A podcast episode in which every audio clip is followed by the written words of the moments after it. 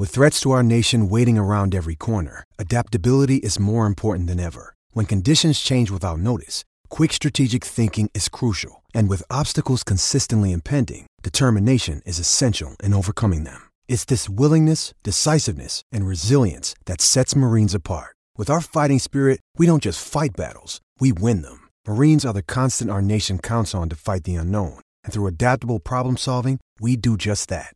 Learn more at marines.com. I'm Alex Rodriguez. And I'm Jason Kelly. From Bloomberg, this is The Deal. Each week, you'll hear us in conversation with business icons. This show will explore deal making across sports, media, and entertainment. That is a harsh lesson in business. Sports is not as um, simple you know, as bringing a bunch of big names together. I didn't want to do another stomp you out speech. It opened so, up so many more doors. The show is called The, the deal. deal. Listen to the deal. Listen to the deal on Spotify. Another day is here, and you're ready for it. What to wear? Check. Breakfast, lunch, and dinner? Check.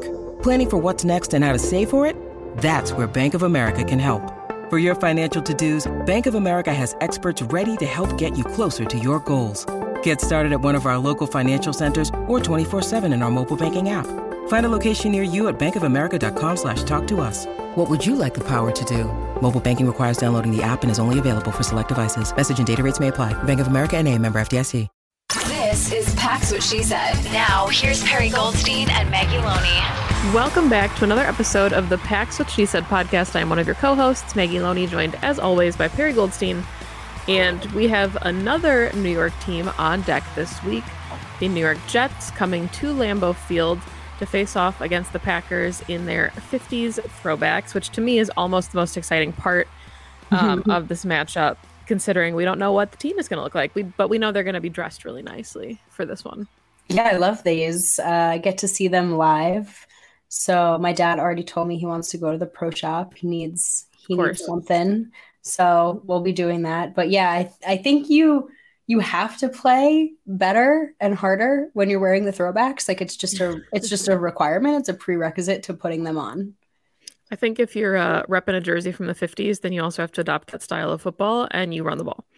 So I love it. maybe it's, it's that mentality this week.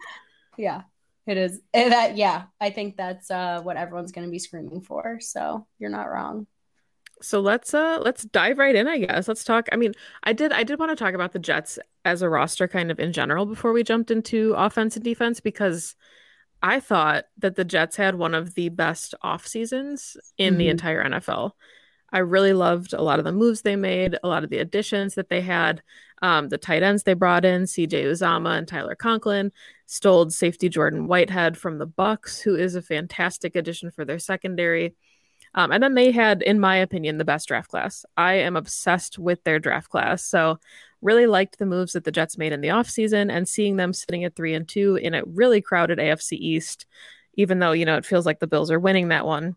Feels like a wild card contender kind of season for the Jets, with that, which I'm not sure we all really expected if you look at the Jets on paper and how they've played the last couple of seasons. Yeah, no, I uh I think if the Jets made it to the postseason, Jets fans, this would be like one of the best seasons in recent memory for them. Um, I think that this team is just like one of those sneaky um, underdog type teams that you definitely don't want to look over. Like, you know, kind of like the Lions, like, you know, that they're going to come in and play you really hard. And it's not going to be as easy as you thought that they would because they kind of have that very like dog mentality. And I know that they're trying to shift just the entire franchise's like mindset within that building to being more of a winning mindset and a winning franchise because they haven't had that in a long time. And that comes from the top down. That comes from Robert Saleh, who Packers fans are very familiar with, not just because of his relationship with Matt LaFleur, but because he coached a very good 49ers defense that uh, gave the Packers some hell a couple of seasons ago. And then, of course, you have Mike LaFleur, who also uh, I think Matt wanted to bring him over, and Shanahan was like, no. Um, so he he went with Saleh instead. So these are like very very common opponents from the top down. So it's going to be interesting to see the way they come out and play each other.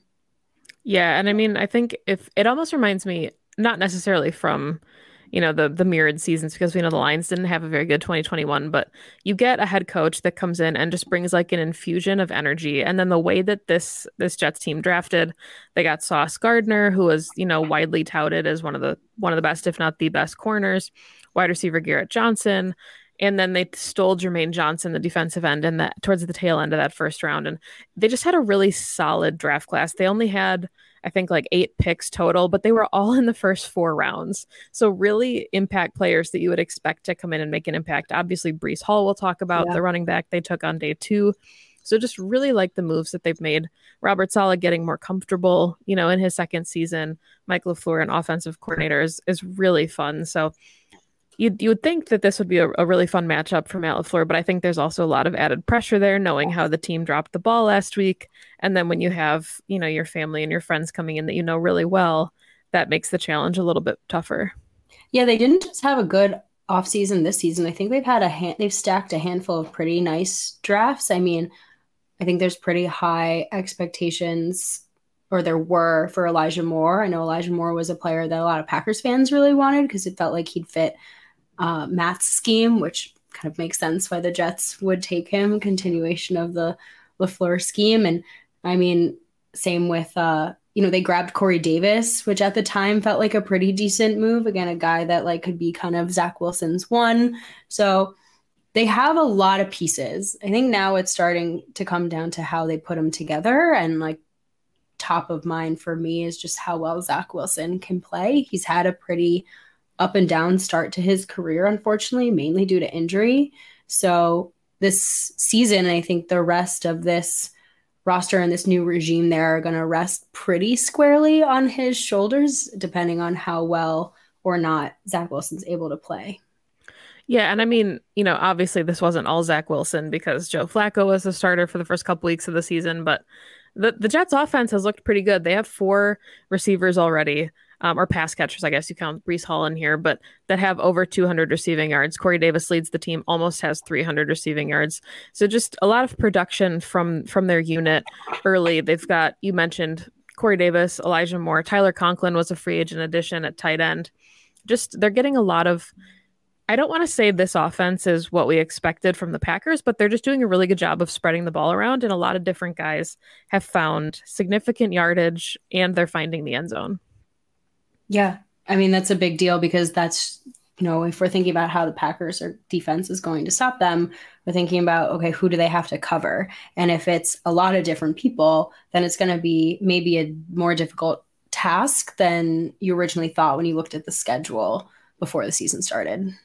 Yeah. And I mean, obviously you you don't go into this one on paper with a Justin Jefferson type of threat that you circle and you know, but the Packers didn't really show up in the secondary last week against the Giants that didn't have any weapons. So when you think about the fact that now Corey Davis is averaging over 17 yards a catch, you have to account for Breece Hall in the backfield. Like there's a lot of moving parts here. And if the Packers struggle against one element, like if they struggle in the passing game, Breece Hall is going to gash them. Or if they struggle to defend the run, then the passing game is going to open up for Zach Wilson. And, you know, you're hoping, I guess, at this point that because he's still got some rookie tendencies, hasn't played a ton coming off of the injury, maybe he'll have a little bit of a sluggish start. He has one touchdown and two picks so far this season, but one of the things that makes him a special player is his ability to scramble out of the pocket. Yeah. And we saw Daniel Jones do that very well on a bad ankle last week. So have to be mindful of Zach Wilson and his abilities as well. Yeah, uh, mobile quarterbacks have been a bit of an Achilles heel for for the Packers defenses, save from like being able to stop Justin Fields, which is just just a very bad Bears offense. So I feel like that's the outlier in this scenario. But you're right. I mean, Zach Wilson is just this is the very beginning of his season, essentially, right? This is his second start, um, or third start. His third start. Okay, so this is Zach Wilson's third start.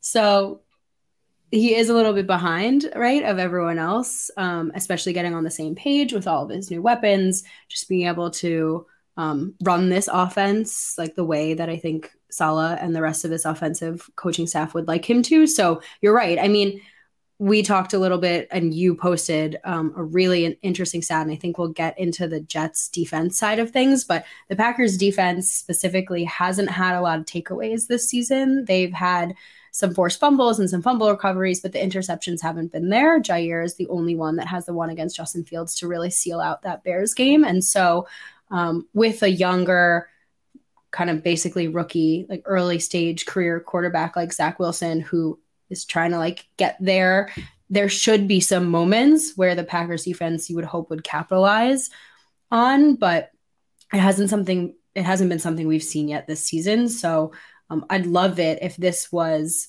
kind of the start of their ability to make some plays on the ball. Um, at least some pass breakups, right? I don't think they had a single pass breakup at all against the Giants. Um, if I looked at the stats, I think it was like 14 completions against Stokes and Jaire. So at least like bat the ball out of the air against this Jets team. Yeah, and I think one of the one of the areas I really want to see improvement from this Packers defense is in the red zone, like the the ability to finish. And we t- it was a Mike Pettinism, and I'm unfortunately we're talking about it again now with Joe Barry, but just the idea that you're you can have a bend don't break mentality, but when you start breaking, that defeats the entire purpose. And the Jets right now are fifth overall um, in red zone offense. Right now, they they've got a seventy percent completion percentage. So when they get down into the red zone, they're scoring a touchdown seventy percent of times which is really significant because one of the things we've talked about with this Packers defense is, you know, can you at least make the points difficult? Can you at least hold them to a field goal? And that was something that we saw improvement on from the Packers because they struggled really bad with that last season in the beginning of the year. And then they kind of clamped down and they got a lot better doing that towards the end of the season. We saw it in the 49ers game, you know, their ability to kind of lock down. And we thought that that was going to continue into the season. And it's been a little bit of a struggle for the defense so far. So, I think that's that's going to be the key here is if the Jets do move the ball, which we've just talked about all the ways that they can with all the weapons that they have, you've got to be able to get some stops in the red zone because the Jets will get into the red zone at least once and you've got to you've got to make the moves there. Yeah.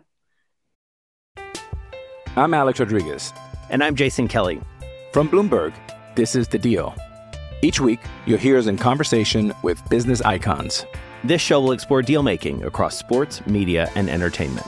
That is a harsh lesson in business. Sports is and, not uh, as simple you know, as bringing a bunch of big names together. I didn't want to do another stomp you out speech. It opened so, up so many more doors. The show is called The, the deal. deal. Listen to the deal. Listen to the deal on Spotify. I mean, it's something that we've seen on like first drive defense so far this season as well. Like, there's only now been one game where the Packers have stopped the opposing offense on their first drive. Um, and for the most part, it's been touchdowns and or field goals. And I think you have to think about that for the remainder of the game, which is if you're getting near the 30 and the 20, once you get there, the game totally changes for this Jets offense, like you said. So you want to try to at least stop them midfield or earlier. And I think this also, you know, plays into special teams, right? If special teams can do some of the magic so far that we've seen with downing punts at the two, make, making the Jets really drive the length of the field, just giving this defense a little bit more time to get that stop. You know, we went into the Giants game saying Packers defense has been one of the best on third down. Obviously, that didn't carry over. Um, I'm hoping, right, that this Giants game was the anomaly of the season, and the Packers can also get back to being that force on third down because um, they're going to need that in order to stop, like you said, the the Jets from getting into the area where they're most comfortable on the field.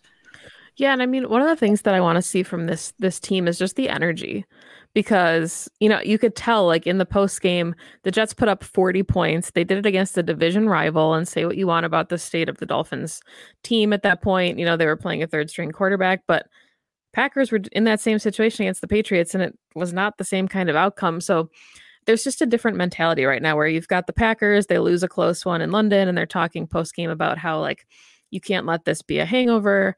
We don't want to talk about losing games. We can't we can't afford to think like that. That's not our mentality. And then you get rookie Breece Hall who comes up to the podium and is like, "We're so good, man." Like the like the energy is just completely different. Like that's his soundbite is him saying like, "We're on the sidelines talking about like we can be so good like we're so young and we we can just be so special and they, there's they believe in each other and i think that's kind of what's been missing from this packers team as a whole. I mean breece hall as a rookie has 488 yards scrimmage yards right now all like already through five weeks. That's nuts. He is like the cog for their offense and it's just like he's a lot of fun to watch and i feel like right now there's just a there's an energy there's a a level of having fun that we're not seeing from the packers like something's just missing and you're seeing it with all these other teams and we talked about it in the the recap show where we got to stop saying the the on paper argument because on paper is clearly not winning football games it's the energy and the mentality that the guys are bringing to the opposing field yeah well it's also execution i think Right. from the packers side of things like the packers the packers should believe in themselves i'm kind of hoping that Matt, this is like a special week for lafleur and that he can like rally the guys and say hey like this isn't just also any old game for me. This is like almost family rivalry. It is not almost. It is family rivalry level. Like this is our house. They're going to come into our house and like we cannot beat let them beat us in our house. Now with that being said right the packers at home this time of year are really hard to beat. Um, they do not lose games in october at home so I think they do have home field advantage on our side. I will do my best to get the crowd to not do the wave while the Packers are on offense. Um, but seriously, I I do think that there is something to be said for this week being just a little bit extra special for the head coach, and that I hope the guys go out there and play. Not that they need a reason to play hard every week, but an extra, you know, oomph to go out there and like win this for Matt. Yeah, and that is something that we want to see from them is just I want to see them go out and you know, it's really hard to think about playing a complete game um when they haven't done it yet this season. Yeah. But just the ability to play a complete football game and what you know, all three phases like you know, we talked about it again in, in the recap show was like, hey, they finally did one of the things that we wanted to check the box for, and they didn't turn the ball over. Almost did, but they didn't. So just just stacking successes. It's the old coach cliche, right? That LaFleur always says is just stack your successes, sustain some drives on offense. Like I just want to see them get back to basics in this game and pair that with energy because I, I agree with you. Like Lambeau Field in October, really tough place to play. And I think this team needs to to feel rejuvenated with the home game because they got a tough stretch coming up. Yeah, they do. They really do. 2400 Sports is an Audacy company.